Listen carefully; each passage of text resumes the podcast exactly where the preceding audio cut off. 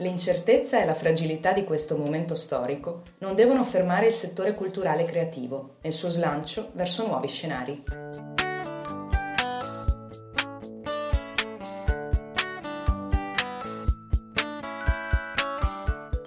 Benvenute e benvenuti al podcast di Melting Pro dedicato a Connectando Audiencias Italia, la prima rivista italiana dedicata al management culturale, al marketing e all'analisi del pubblico. Antonio Bazzan è un imprenditore e consulente spagnolo che si occupa di industrie culturali e creative. In questo episodio ascolterete il suo punto di vista sulla crisi sanitaria ed economica, momento in cui stanno accadendo drastici e repentini cambiamenti nei modelli di consumo culturale. Per una valutazione non catastrofista, Bazan consiglia di focalizzarsi su sei ambiti di riflessione e azione.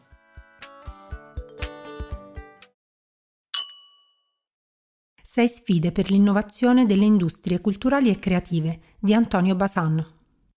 Antonio Basan ci propone alcune valutazioni su questo periodo di incertezza a partire dal punto di vista di un imprenditore del settore culturale e creativo. Sei ambiti di riflessione che invitano a un cambiamento di mentalità, alla collaborazione e all'autocritica per continuare a crescere. Dopo 12 anni dalla precedente crisi economica ci troviamo ad affrontare contemporaneamente un cambiamento radicale nei modelli di consumo, rapidi processi di digitalizzazione e una nuova e profonda crisi economica. Non lasciamoci ingannare però, la crisi è asimmetrica e sta coinvolgendo principalmente le attività in presenza e gli attori del settore privato, mentre ad esempio in questi mesi di pandemia all'industria dei contenuti digitali, videogiochi, media, audiolibri, eccetera, le cose sono andate piuttosto bene. L'industria culturale ha già affrontato repentini cambiamenti nei modelli di consumo, basti pensare alle case discografiche che hanno impiegato vent'anni per digerire i nuovi modelli e formati. Ha affrontato anche gravi crisi economiche, tra cui la crisi finanziaria del 2007-2008 e la successiva crisi del debito. Probabilmente ciò che fa la differenza rispetto al passato è che questa volta è successo tutto in quattro mesi e a livello mondiale. Questa crisi non ha tenuto in considerazione il valore della pausa. Di seguito mettiamo nero su bianco quelle che, secondo la nostra esperienza alla fattoria, saranno le grandi sfide che la nuova realtà sta ponendo alle ICC, sei grandi sfide che imprenditori, innovatori e istituzioni del settore dovranno affrontare nella nuova realtà Covid. 1. Digitalizzazione. Come dice un mio buon amico, direttore dell'area Information and Technology di un museo, le nostre istituzioni sono istituzioni digitali che svolgono attività nel mondo reale, questo significa che non dobbiamo pensare a istituzioni presenti nel mondo reale con una parte di sviluppo digitale, quanto piuttosto il contrario. Tutti i nostri processi sono digitalizzati, dalla progettazione dei contenuti alla comunicazione e all'analisi dei dati e così via. Di conseguenza, nel XXI secolo non dovremmo continuare a prevedere processi decisionali e relazioni con il pubblico che fanno riferimento a modalità del XIX secolo.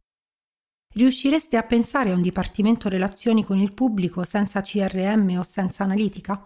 In realtà ci sono. Ugualmente dovremmo avere tutti una base comune di competenze digitali e non dovrebbero esserci operatori senza almeno un'alfabetizzazione digitale. Eppure questo ancora accade. La prima sfida che propongo è dunque la formazione al digitale dei professionisti della cultura e la digitalizzazione delle funzioni delle stesse istituzioni culturali. 2. Creazione di nuovi prodotti culturali.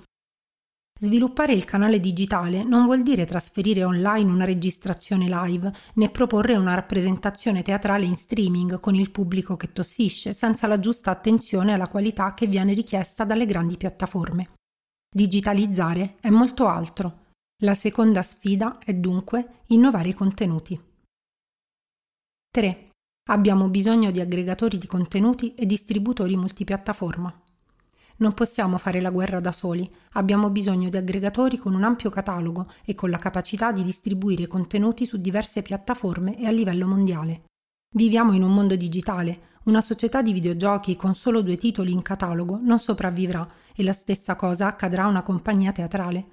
Sono necessari grandi aggregatori per distribuzioni massicce. Come settore dobbiamo affrontare il paradigma della sostenibilità.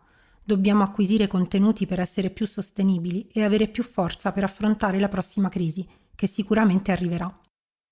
La terza sfida è creare grandi distributori di contenuti digitali culturali. 4. Collaborazione tra pubblico e privato. Affinché questo avvenga è necessario che tutte le parti si impegnino. Da un lato i manager pubblici devono accettare che il settore privato sia a scopo di lucro, che significa che vuole guadagnare. Sostenere il privato non può tradursi unicamente nello stringere alleanze con fondazioni private no profit. Questo non aiuta il settore. D'altra parte, noi manager del settore privato dovremmo rispettare tutti gli obblighi fiscali legati al nostro lavoro, così che il pubblico possa aiutarci. Non è corretto chiedere aiuto al settore pubblico e vivere nell'economia informale. C'è ancora molto da fare da entrambe le parti. La quarta sfida è creare una collaborazione pubblico-privato reale. 5. Sviluppo di modelli di business ibridi on-site e online che consentano di avere diversi canali di finanziamento per le diverse realtà. Questa non è solo una sfida del settore privato, ma dovrebbe esserla anche per il pubblico. È un dato di fatto che anche le istituzioni pubbliche abbiano piani aziendali, Vale a dire, devono ottenere entrate per far quadrare i loro conti e sebbene non lo chiamino profitto, hanno comunque bisogno di avere budget per coprire il deficit delle loro attività gratuite e i costi gestionali e strutturali. La quinta sfida è che dobbiamo creare nuovi modelli di business nella cultura. 6. Abbiamo bisogno di incrementare i finanziamenti destinati ai progetti culturali.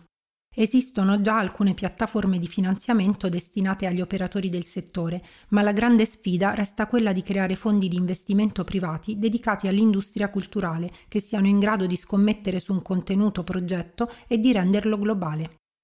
È probabile che questi fondi servirebbero solo a coloro che hanno già avuto un certo successo, ma sarebbe comunque un buon inizio.